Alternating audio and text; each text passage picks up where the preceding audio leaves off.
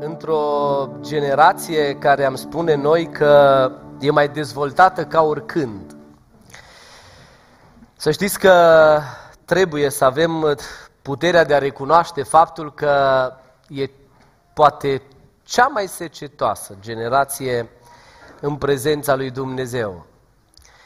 Și tot ceea ce noi am cântat mai devreme spunea atât de frumos că prin pustiul ăsta al vieții, Dumnezeu vrea să mai aducă o oază binecuvântată în viețile noastre și să mai schimbe lucrurile cu care, din păcate, începem să ne obișnuim și să aducă Dumnezeu lucruri noi, binecuvântate de El, din partea Lui, peste viețile noastre. Pentru că suntem la o dimineață frumoasă și specială prin uh, natura slujbei, pentru că suntem aici oameni cu o responsabilitate extraordinară, permiteți-mi să vă citesc un cuvânt din Scriptură pe care dumneavoastră îl cunoașteți, dar de care să ne aducem aminte din Luca, capitolul 18, și voi citi versetul 15 până la versetul 17 inclusiv, și vă provoc în dimineața aceasta să activați toată atenția și totodată să fim gata să ne facem o bună analiză și cercetare a vieții. Apoi la final vom putea să ne contabilizăm viața, să tragem o linie și de ce nu să luăm hotărâri noi ca Dumnezeu să așeze lucruri noi și binecuvântate în viețile noastre. Luca, capitolul 18, începând cu versetul 15, Biblia spune așa. I-au adus niște copilași ca să se atingă de ei. Dar ucenicii, când au văzut lucrul acesta, au certat pe aceia care îi aduceau. Iisus a chemat la sine pe copilași și a zis, Lăsați copilașii să vină la mine și nu-i opriți, căci împărăția lui Dumnezeu este a unora ca ei. Adevărat vă spun că oricine nu va primi împărăția lui Dumnezeu ca un copilaș, cu niciun chip, nu va intra în ea. Amin. Vă invit cu respect să ocupați locurile.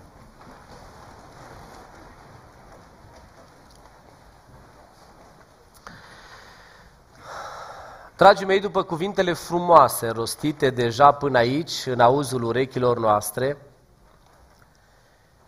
Partea extrem de entuziasmantă pentru mine e că Duhul lui Dumnezeu e acela care mai coordonează lucrurile.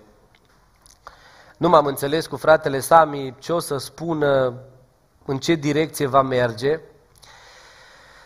dar trebuie să vă mărturisesc că cuvântul pe care el a avut a întărit și un pic chiar a schimbat mesajul meu din dimineața aceasta – pentru că noi ca și slujitori ne vedem nevoiți într-o generație interesantă să putem să trasăm lucrurile așa cum Dumnezeu vrea să fie trasate. Vă spun încă o dată și o fac cu toată responsabilitatea că suntem aici părinți responsabili, profund responsabili înaintea lui Dumnezeu de copii pe care Dumnezeu ne-a dat în administrare preț de câțiva ani. Responsabilitatea asta e atât de mare, e atât de profundă, e cu conotații veșnice. Responsabilitatea pe care Dumnezeu a așezat-o, uite, pe umerii familiei Martinescu de astăzi, dublă responsabilitate, pe umerii, umerii familiei Sărăcuți, Responsabilitatea pe care Dumnezeu a așezat-o pe umerii mei, pe umerii dumneavoastră, e una extrem de mare, pe care diavolul se luptă să întunece viața omului, să-l aglomereze în tot felul de situații, în așa fel încât omul să nu mai fie atent la responsabilitatea așezată de Dumnezeu. Noi, în vremea în care noi trăim, la ce se întâmplă, ar trebui să fim într-o continuă alarmă. Pentru mine a fost extrem de șocant, revoltător de-a dreptul, o anumită atitudine avută de foarte mulți. Când una din sportivele României înaintea unui meci de tenis, face o declarație și spune așa, faceți din nou bărbații masculini, faceți din nou femeile feminine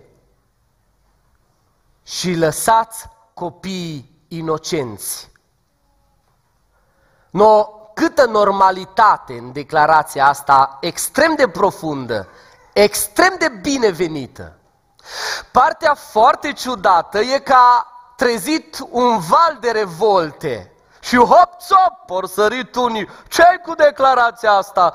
Cum să zici așa ceva? Când în lumea asta tot mai tulburată și mai ciudată Olanda, la un concurs de frumusețe feminină, ă, declară cea mai frumoasă femeie din Olanda, Miss Olanda, drept un bărbat. Când lucrurile pur și simplu au luat o razna. Pe acum nu mai e nimic complicat să-i spui răului binelui rău.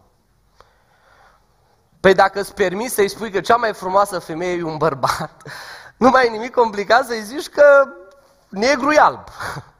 Bă, cine te mai contrazic? Bă, negru e alb, vreau eu să fie alb. O, dacă am fi noi pe deplin conștienți vremurile în care noi trăim, atmosfera în care noi trăim, o, dar atmosfera în care copiii noștri cresc, inocența care trebuie păstrată, inocența care trebuie dezvoltată, dacă vreți, în ei, la anii copilăriei, în contextul în care nu-i voie să bagi în mințile copiilor toate prostiile vremurilor și asta aici responsabilitatea cade pe umerii părinților care trebuie să fie mai alarmați și mai în gardă ca nu cumva ideologiile stricate ale generației astea să-și facă loc în mințile copiilor noștri. Păi uitați-vă la copilașii, Matei, hai la mine, hai un pic. Uitați-vă la copilașii ăștia. Matei, ce vrei să te faci în crești mare? Nu știi? Bun, afli tu. Păi uitați-vă că încă nici nu știe măcar ce vrea să facă când crește mare. Vă imaginați că Matei, la anișorii lui, în care acum merge la școală, a învățat alfabetul, învață să socotească, să coloreze, să facă ursuleți și pisicuțe, Vine o ideologie stricată a vremurilor noastre și vrea să bage în mintea lor tot felul de prostii în care copiii ăștia să nu mai știe încotro să o ia. Matei se întoarce acasă de la școală. Se întâlnește cu Sami, cu Andreea. Imaginați-vă că ei trebuie să fie ca noi toți ceilalți într-o alarmă și să-l întreb Matei, cu cine ai vorbit astăzi la școală? Dar ce s-a întâmplat? Dar ce ați povestit? Dar încotro ați luat-o? Ca nu cumva ideologiile stricate ale vremurilor noastre să strice inocența lor, să-i prăbușească, să-i distrugă și la 16 ani să nu mai înțelegi viața lor, să nu se mai înțeleagă ei pe ei, să nu mai știe încotro să o ia sub nicio formă. Ai o ciocolată de la mine, fugi la loc. Pentru că, dragii mei, ascultați-mă bine, responsabilitatea e mare. Ana, mi-a plăcut extrem de mult și plec de aici. A fost femeia care a avut puterea să trăiască și să facă în așa fel, atenție, încât Dumnezeu într-o zi să-i strige copilul. Pentru că responsabilitatea mea a părinților de astăzi, a nouă tuturor, e să trăim și să punem în mințile lor curate acum doar lucrurile care se îndrepte cu gândul înspre Dumnezeu, în felul ăsta să se producă conexiunea perfectă și într-o zi Dumnezeu să-i strige, să ai siguranța ca și părinte că ai făcut tot ce ți-a stat în putere, ca copilul tău să fie strigat de Dumnezeu într-o zi zi, să-L audă, să-i cunoască glasul, să asculte sfaturile, așa cum o asculta Samuel din partea preotului, să rămână în locul în care Dumnezeu l-a așezat, să pună în aplicare ceea ce a fost învățat, Dumnezeu să-l strige și mai apoi să-i creoneze un viitor frumos. Pentru că lupta care se dă astăzi e ca viitorul copiilor noștri să fie prăbușit, să fie un dezastru planetar Că acum mai nou ci că inteligența artificială care tot vrea din răsputeri să-și facă loc printre noi, să încumetă și să rescrie Biblia, serios. Și ci că va avea o inteligență atât de mare încât să o rescrie în așa fel încât să fie pe placul tuturor. Ori luat-o de-a dreptul razna. Păi n-ai cum, ăsta e viu din veșnicie în veșnicie, e scris de Dumnezeu însuși. Autorul aici a fost dus sfânt, rămâne cât vor ține viacurile. O, cât de mare e nebunia generației. Să ai la un moment dat pretenția că tu vei rescrie. Păi vei rescrie în contextul în care ai zis că bărbatul e cea mai frumoasă femeie, vei rescrie ceva. Pentru că, dragii mei, lupta noastră e ca ai noștri copii să aibă un viitor strălucit cu Dumnezeu. Cel mai frumos viitor e atunci când Dumnezeu îl strigă pe copilul meu. Cel mai frumos viitor e atunci când Dumnezeu vă strigă copiii, când ești departe de dumneavoastră, când nu mai puteți să le faceți nimic, când nu mai aveți posibilitatea să le dați bani, când nu mai puteți să, să le dați viață, când nu mai puteți să le schimbați starea, când nu mai puteți să aveți nicio variantă care să aducă un plus valoare. Cel mai frumos moment e să ai siguranța, eu nu mai pot, dar există un Dumnezeu care va, va striga copilul într-o zi. Există un Dumnezeu care va, va îi cunoaște numele copilului meu. Știți noi de ce ne rugăm în dimineața asta pe nume? Eu voi citi la momentul potrivit și voi cere binecuvântarea într-un mod specific pe nume, pentru că Dumnezeu îi cunoaște. Într-o zi vor avea nevoie ca Dumnezeu să-i strige și să audă glasul lui Dumnezeu. Dar pentru asta noi ca și părinți avem obligația să creonăm un viitor frumos. Pentru ca generația asta lor să aibă viitor părinții trebuie să fie conștienți de responsabilitatea lor. Și am să vă arăt trei aspecte la care trebuie să fim atenți, ca să creionăm un viitor frumos copiilor noștri și Dumnezeu să-i poată striga într-o zi. Și ascultați-mă, în primul rând, toți părinții care vor să creioneze un viitor frumos copil, vreți, părinții din dimineața asta, vreți să creonați un viitor frumos copiilor dumneavoastră? Ridicați o mână sus. Dragii mei, știți gestul ăsta al nostru? Da, uite, eu o spun public, vreau să creionez un viitor frumos copilului meu. Vreau ca să îl învăț să trăiască în așa fel încât Dumnezeu să-l strige într-o zi. Pentru asta, toți părinții trebuie să fie atenți la următorul aspect. Ascultați-mă bine, fiți foarte atenți. Înrădăcinați asta în minte și să nu uitați în niciun moment al vieții. E simplu, dar extrem de profund. Ajută-ți copilul să-L cunoască pe Dumnezeu. Tu care îl cunoști pe Dumnezeu, ajută copilul să-l cunoască pe Dumnezeu. Știți ce înseamnă atunci când vrei să ajuți pe cineva să cunoască ceva? Dacă, de exemplu, ă, te duci la cineva și spui vreau să ajung din punctul A în punctul B și spui mă ajut să cunosc și eu drumul ăsta, știți care e prima variantă pe care omul o face? Începe să ți-l explice. Uite, drumul trebuie să faci așa, faci așa, faci așa, după clădirea cu tare, ți-l explică. Și tu la un spui, bă, nu pricep. Nu prea am orientare în spațiu. Știți care e poate a doua reacție? Dăm un pic și o foaie. Dă pixul și foaie. Fii atent. Aici e intersecția, aici după aia mai vin două străzi, faci la dreapta și spui, băi, drept, îmi desenez, dar nu pricep. Dar te rog eu, ajută-mă. Ajută-mă să cunosc locul ăla. Știți care e a treia variantă? Bă, vin cu tine. În viața noastră, alături de copiii noștri, noi trebuie să fim oamenii care să le explicăm. Trebuie să fim oamenii care să le facem schița vieții, să le desenăm în diverse forme și trăiri și totodată trebuie să fim oamenii care să fim lângă ei. În momentul în care un părinte înțelege că el trebuie să-l ajute pe copil să-l cunoască pe Dumnezeu, înseamnă că și înțelege responsabilitatea. Dar poate s-ar întreba acum cineva, bine, dar cum pot eu practic, în mod direct și practic, ca să îmi fac copilul să-l cunoască pe Dumnezeu într-un mod cât se poate de profund? Și ascultați-mă, dacă vrei să-ți faci copilul să-l cunoască pe Dumnezeu, ca să aibă un viitor frumos și Dumnezeu într-o zi să-l strige, trebuie să te împrietenezi 100% cu Psalmul 150 cu versetul 2. Și ascultați ce zice Biblia. Asta e forma. Una din formele frumoase de a-l face pe copil să-l cunoască pe Dumnezeu. Uitați-vă bine la versetul ăsta. Dragi părinți, cei care n-ați făcut asta înseamnă că nu v-ați făcut copiii să-l cunoască pe Dumnezeu. Lăudați-l pe Dumnezeu pentru isprăvile lui cele mari. Lăudați-l după mărimea lui nemărginită. Și omul, omul care vrea, părintele care vrea să-l facă pe copil să-l cunoască pe Dumnezeu, trebuie să înțeleagă versetul ăsta. Lăudați-l pe Dumnezeu pentru isprăvile lui cele mari. Și acum, practic, copilul e la mine în casă, copilul e la dumneavoastră în casă. Eu, la un moment dat, trebuie să laud pe Dumnezeu pentru isprăvile lui cele mari.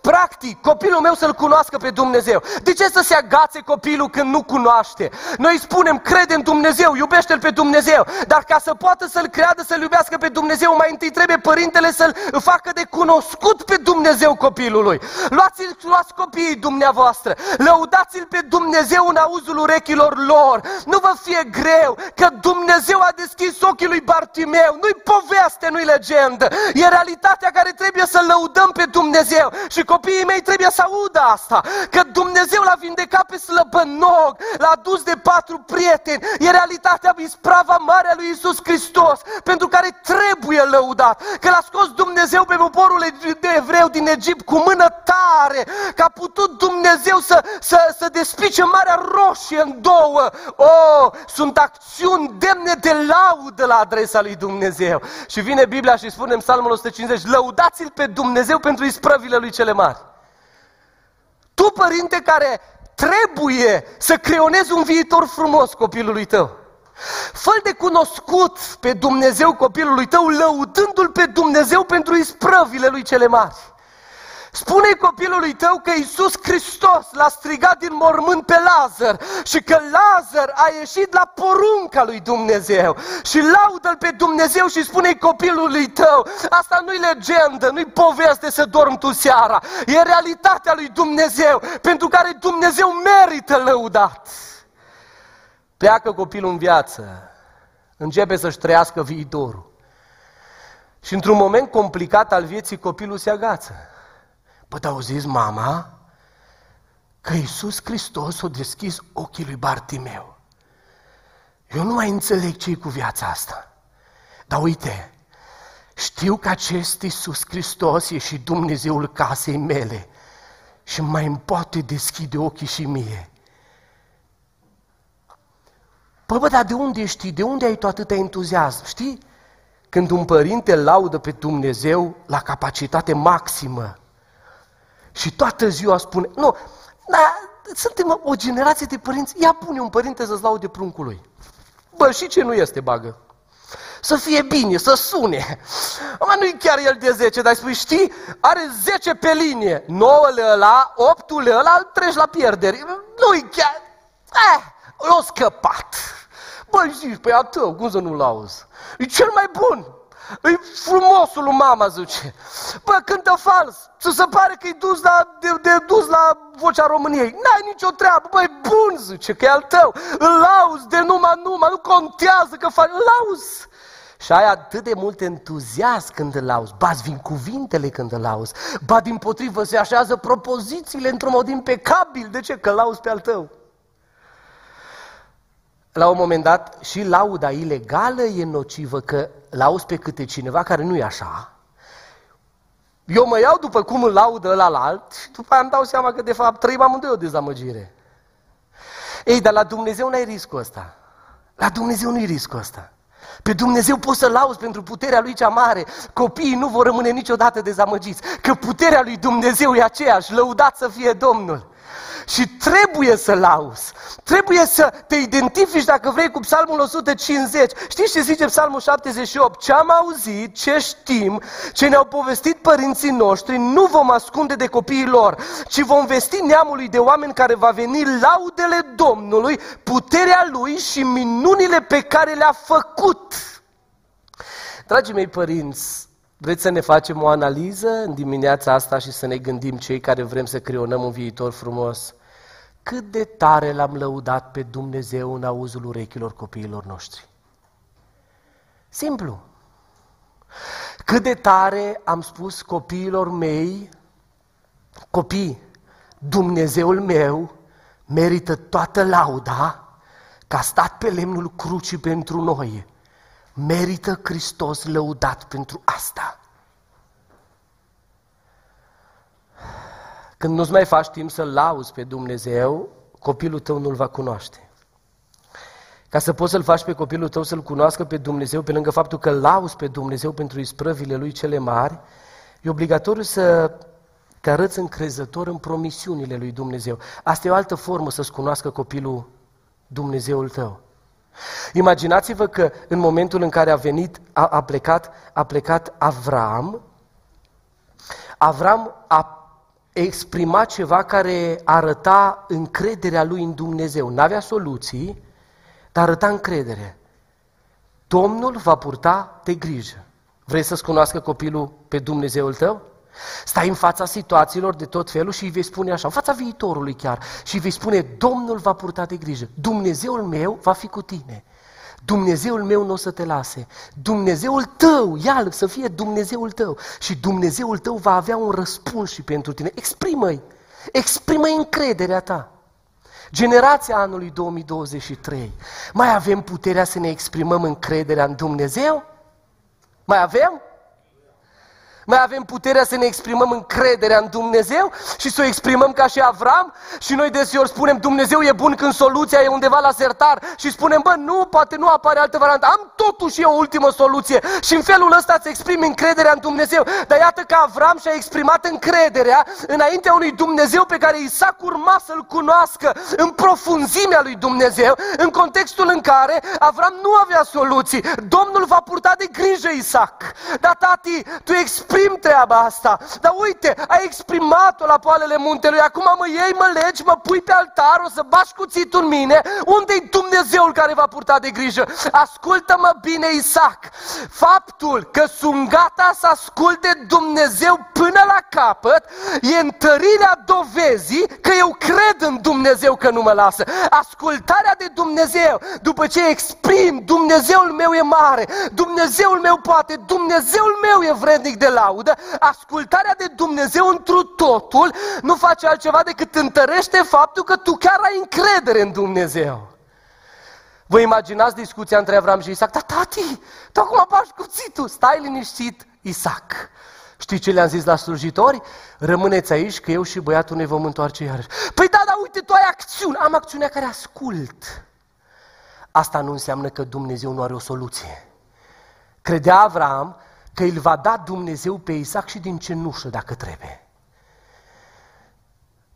Iubiți părinți, cu responsabilitatea enormă de a ne crește copiii și a le creona un viitor frumos, în care Dumnezeu să-i strige. Trebuie să luptăm să ne cunoască copiii pe Dumnezeul nostru. Ah, nu mai credeți asta. Că dumneavoastră credeți, că nu credeți fără a-ți cunoaște copilul pe Dumnezeul tău, nu va putea să aibă un viitor frumos. Încrederea noastră în Dumnezeu trebuie exprimată și aici să nu ratați aminul. Doamne ajută-ne pe toți. Încrederea noastră în Dumnezeu exprimată trebuie întărită prin ascultare și Dumnezeu să ne ajute pe toți. În felul acesta, copilul meu va vedea ce fel de Dumnezeu am. Doi ca să putem să creonăm un viitor frumos, ca generația următoare să aibă viitor, Dumnezeu să-i strige, pe lângă faptul că ți-a ajuns copilul să-L cunoască pe Dumnezeu, ascultați-mă bine, un aspect extrem de important. Învață-ți copilul că Dumnezeu trebuie asumat. Știți? În generația în care noi trăim, lumea fuge de răspundere, lumea fuge de asumare. În generația în care noi trăim, lumea fuge să-și mai asume, nu prea mai vrea să-și mai asume. Să-și asume faptul că Dumnezeu e mare, să-și asume faptul că are un Dumnezeu, să-și asume faptul că are un suveran, să-și asume faptul că a încheiat un legământ. Lumea nu mai vrea să-și asume. Cei mai mulți vor să trăiască la superficial, la suprafață. Ați asuma îți dă demnitate. Generația asta de părinți are nevoie de asumare în primul rând ea. Tata și mama trebuie să-și asume că e omul lui Dumnezeu. Tata și mama trebuie să-și asume ca un Dumnezeu al casei lor. Tata și mama trebuie să-și asume că Dumnezeu e suveranul casei. Tata și mama trebuie să-și asume că nu ei sunt cei care au ultimul cuvânt asupra familiei, că Biblia și Dumnezeu dictează cum trebuie să ne meargă casele. Ei, când nu-ți mai asumi asta, lucrurile iau raznă. Când copiii noștri nu mai au puterea să-și asume, lucrurile iau raznă. Ascultați-mă, ca să poți să-ți asumi, ca să poți să asumi, trebuie să fii foarte atent și prieten cu Psalmul 1. Dacă nu trăiești psalmul 1, tu n-ai cum să-ți asumi. Psalmul 1 înseamnă asumare și ascultați cum arată un om asumat. Ferice de omul care nu se duce la sfatul celor răi care nu se oprește pe calea celor păcătoși și nu se așează pe scaunul celor bajocoritori. Și ascultați cum arată omul asumat. Ci își găsește plăcere în legea Domnului și zi și noapte cugetă la legea lui. Când un tată și un mamă trăiește psalmul 1, înseamnă că e un tată și o mamă asumat, care trăiește cu un Dumnezeu pe care l-a asimilat în el. Și trăiesc, dar nu mai trăiesc eu. Și Hristos trăiește în mine. Copiii noștri trebuie să vadă niște părinți asumați. Un părinte care înțelege că numai el nu-și mai dictează el vieții. Un părinte, un, un părinte care înțelege că nu el face planurile singur. Care un Dumnezeu pe care l-a asumat să-i fie suveran peste viață. Și că Dumnezeu trebuie să fie implicat în toate. O, lipsa de asumare produce atât de multă durere. Omul asumat e un om binecuvântat de Dumnezeu. Continuă mai putea auzi ce zice Isaia 3 cu 10. Bine de cel neprihănit, îmi permiteți aici să pun în loc de neprihănit neprihănit asumat? Bine de cel neprihănit, de cel care și-l asumă pe Dumnezeu. Lui va merge bine că se va bucura de rodul faptelor lui. Așa arată viața unui om asumat. Când îți asumi la școală, uite tineri își asumă la școală, într-o generație în care lumea fuge să-și mai asume care un Dumnezeu. Să te duci la școală și să spui, da, eu sunt copilul lui Dumnezeu. Să te duci pe stradă să spui, eu sunt copilul lui Dumnezeu. Să te duci în magazin să spui, eu sunt copilul lui Dumnezeu tot mai puțini au curajul asumării. Amestecul profund și nociv al generației noastre. Distruge familii, vieți, copilării, inocențe, praf le face. Plânse tu de mai apoi, Doamne, schimbă ceva, Doamne, strângă și pe meu. Deseori, poate nici nu mai are efect. În dimineața aceasta, dragi părinți și bunici, Dumnezeu strigă. Asumați-vă că aveți un Dumnezeu. Copiii noștri trebuie să vadă că tata așa asumă că are un suveran, că nu-i singur. Bine de cel neprihănit. Că lui va merge bine. Dar ce înseamnă că îi va merge bine? Că nu o să aibă probleme niciodată, ba da. Dar în mijlocul problemelor coboară cel pe care tu l-ai asumat. Dumnezeu și spune, mă, pe m-am mai confruntat cu din astea. Dar nu ești tu primul. Tu știi câte probleme a rezolvat eu din asta? O culegere de ele. Mai sunt milioane de oameni care trec pe aici. Asta e rezolvarea. Pe nu-ți merge bine când ești în situația complicată și vine cineva înțelept și spune, oh, pe asta e problema. Nu e așa când, mi-aduc aminte, eram copil și m-am dus cu tati, erau niște frați care încercau să repare o mașinărie. Băi, s-au chinuit două zile și două nopți. Unul dintre ei foarte ambițios. Eu fac, eu rezolv, eu o repar. Bine, el la bază nici nu știu ce era, miner, habar n-am. El cea că repară mașinile, nu, în fine. La un moment dat, nu au putut. Un frate a zis, băi, eu am un frate, e inginer. Uite, e electronist. Eu pot să-l sun dacă vreți. Nu, zice, nu, nu, bă, treaba voastră. Nu, nu, nu, zice. Într-un final nu mai putut. Ăștia au zis, bă, trebuie reparată mașina, hai că deja stăm pe loc. Ăla își asumă într-un final că nu știe, că trebuie să vină cineva mai bun. Îl sună pe acel frate, mi-aduc aminte, au ajuns seara pe la 10-11, în 10 minute pe ceas o rezolva problema. Nu pus mâna pe nimic, schimba aia, schimba aia, schimba aia, dai buton. Când nu vrei să-ți asumi că ai pe unul mai tare ca tine, te chinui. Te chinui, te dai peste cap, te sucești, te strofoci, nu iasă nimic. Într-un final plătești și pagubele. O, când îți asumi că există unul mai tare ca tine, poți să, poate să-ți meargă bine. Dar vreți să vă citesc din Biblie cum arată viața unui om care nu-și asumă că Dumnezeu trebuie să fie suveran? Ascultați. Judecător, capitolul 16, cu versetul 21. Un bărbat al lui Dumnezeu a asumat până într-un punct. Mai apoi n-a mai avut puterea asumării. Filistenii l-au apucat și i-au scos ochii. L-au coborât la Gaza și l-au legat cu niște lanțuri de aramă. El învârtea la râșniță în temniță. Pentru că atunci când nu mai ai putere să-ți asumi că tu ai nevoie de un Dumnezeu, diavolul îți va scoate ochii. Nu o să mai vezi lucrurile corect. O să le vezi într-un fel, dar nu neapărat cele mai corecte. Mai apoi te leagă și te leagă bine. Mai apoi te pune la râșnița lui într-un loc închis din care nu mai poți să mai ieși. Samson a uitat că trebuie să rămână cu Dumnezeu asumat în el, că el are un Dumnezeu pe care nu are voie să lepede, că el are un Dumnezeu pe care nu are voie să lase, că el are un Dumnezeu pe care nu are voie să-l îndepărteze, că el are un Dumnezeu pe care și l-a asumat și nu are voie să iasă din regulile lui Dumnezeu. O, câți de mulți astăzi oamenii merg cu ochii scoși. Vine diavolul și îți scoate ochii credinței, te leagă, la un moment dat învârți în păcate și în, și în idolatrie și în vicii și lucrurile stricate ale vieții, pentru că ai uitat că Dumnezeu trebuie să rămână asumat Dumnezeul tău, că tu asculți de El întru totul. Și nu mai vezi lucrurile cum trebuie cu ochii scoși, legăturile sunt profunde.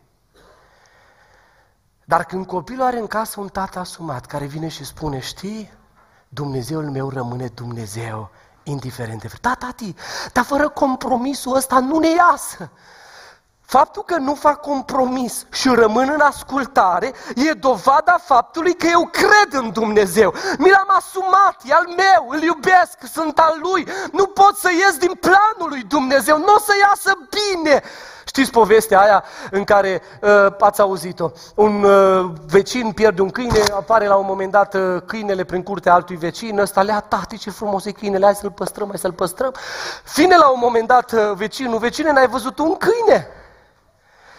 Tata ăsta trebuia să rămână asumat. Noi suntem oamenii lui Dumnezeu. Oamenii asumați ca un Dumnezeu al adevărului. Nu mint. Niciodată. Indiferent de situație. Nu mint. Și copilul de după ușă, tată, zic că nu, zic că nu, zic că nu, că mi drag, e mic, ce faină, zic că nu. Și cum tata săracul a uitat că trebuie să rămână asumat omului Dumnezeu, o zis, n-am văzut vecine, noroc că nu schieunat. O închis ușa și morala acestei povești spune așa, acel tată își dă seama de lipsa lui de asumare, de om al lui Dumnezeu și spune în felul următor, am câștigat un câine, dar am pierdut un copil. Copilul meu va zice, o, păi, că tata minte, eu nu doar că mint, mai fac și altceva pe lângă. Dragii mei, când oamenii n-au puterea să-și mai asume, când părinții n-au puterea să-și mai asume, copiii nu își vor asuma. Când tinerii noștri în locul unde Dumnezeu îi așează n-au puterea să-și asume viața și viitorul ia rasna. Dar când omul are puterea să-și-l asume pe Dumnezeu, viața prinde culoare. În ultimul rând, ca să poți să-i dai copilului o, un viitor frumos și să-l strige Dumnezeu după ce l-a ajuns să-l cunoască pe Dumnezeu, după ce el înveți că trebuie să fie, aibă un Dumnezeu pe care să și-l asume întru totul, ascultați-mă bine, creonați în viața copiilor dumneavoastră, atenție, perspectiva veșniciei. Asta e un aspect foarte pierdut. Le mai spuneți copiilor dumneavoastră că noi nu suntem de pe pământ?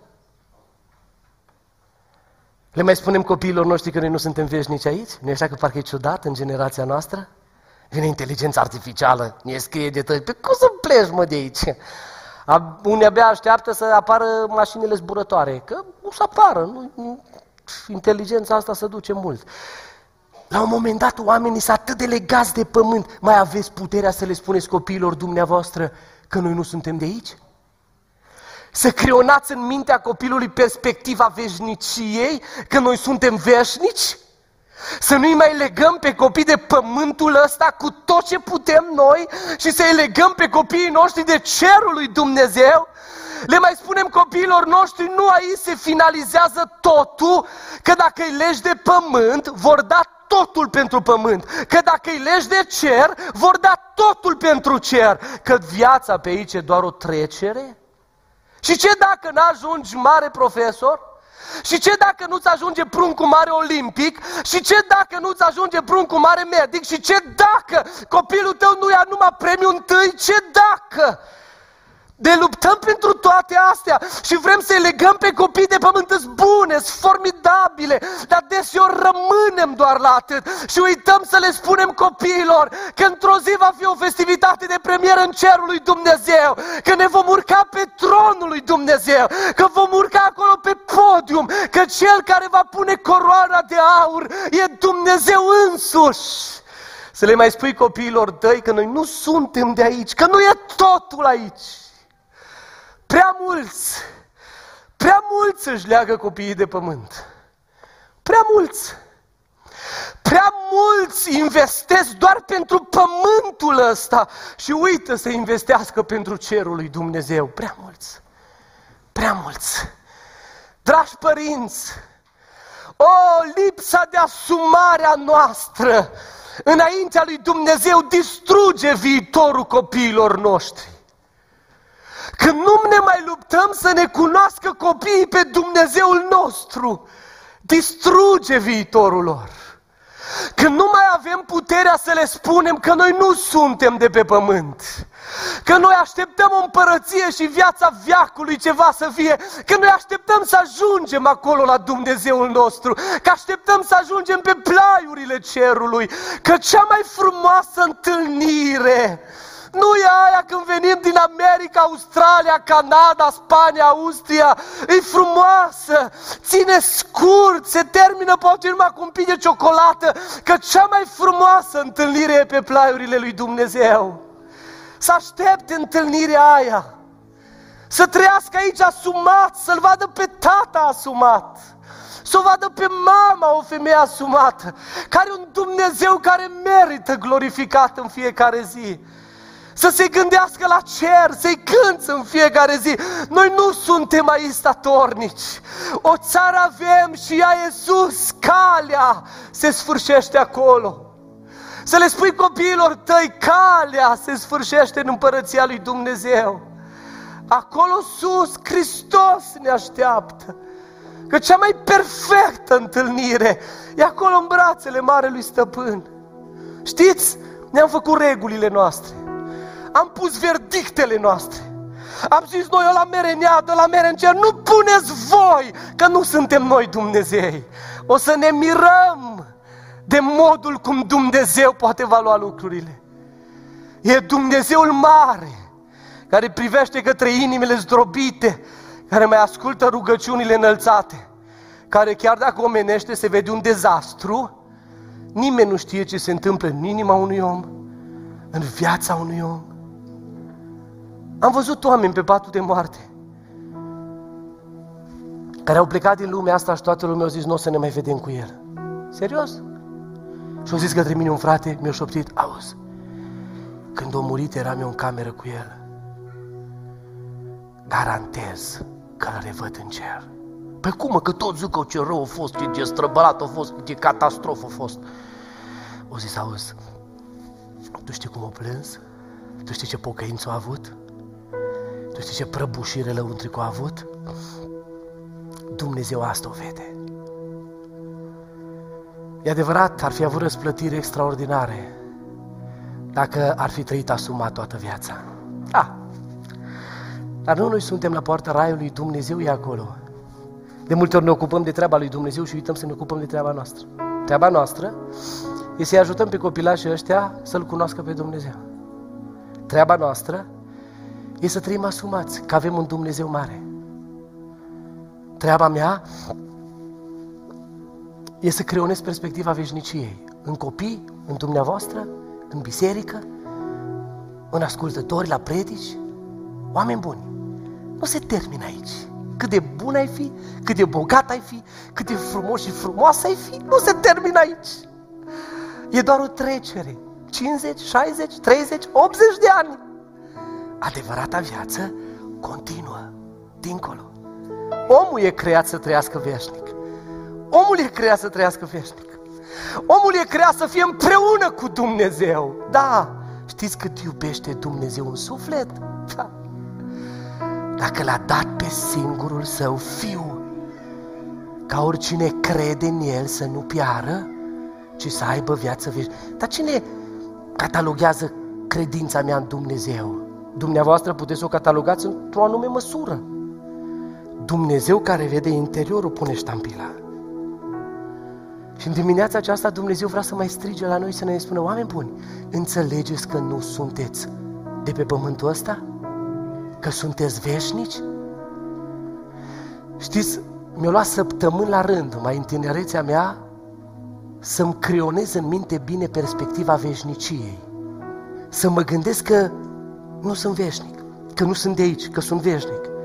să mă gândesc că nu se va termina totul la mormânt, să mă gândesc la faptul că dincolo de mormânt viața continuă, într-o altă dimensiune, dar continuă, chiar dacă omul nu poate să creadă, chiar dacă omul nu poate să înțeleagă, viața continuă. Și că dincolo de bolta albastră ne așteaptă Hristos. Spuneți-le copiilor dumneavoastră că noi nu suntem de aici, că suntem veșnici.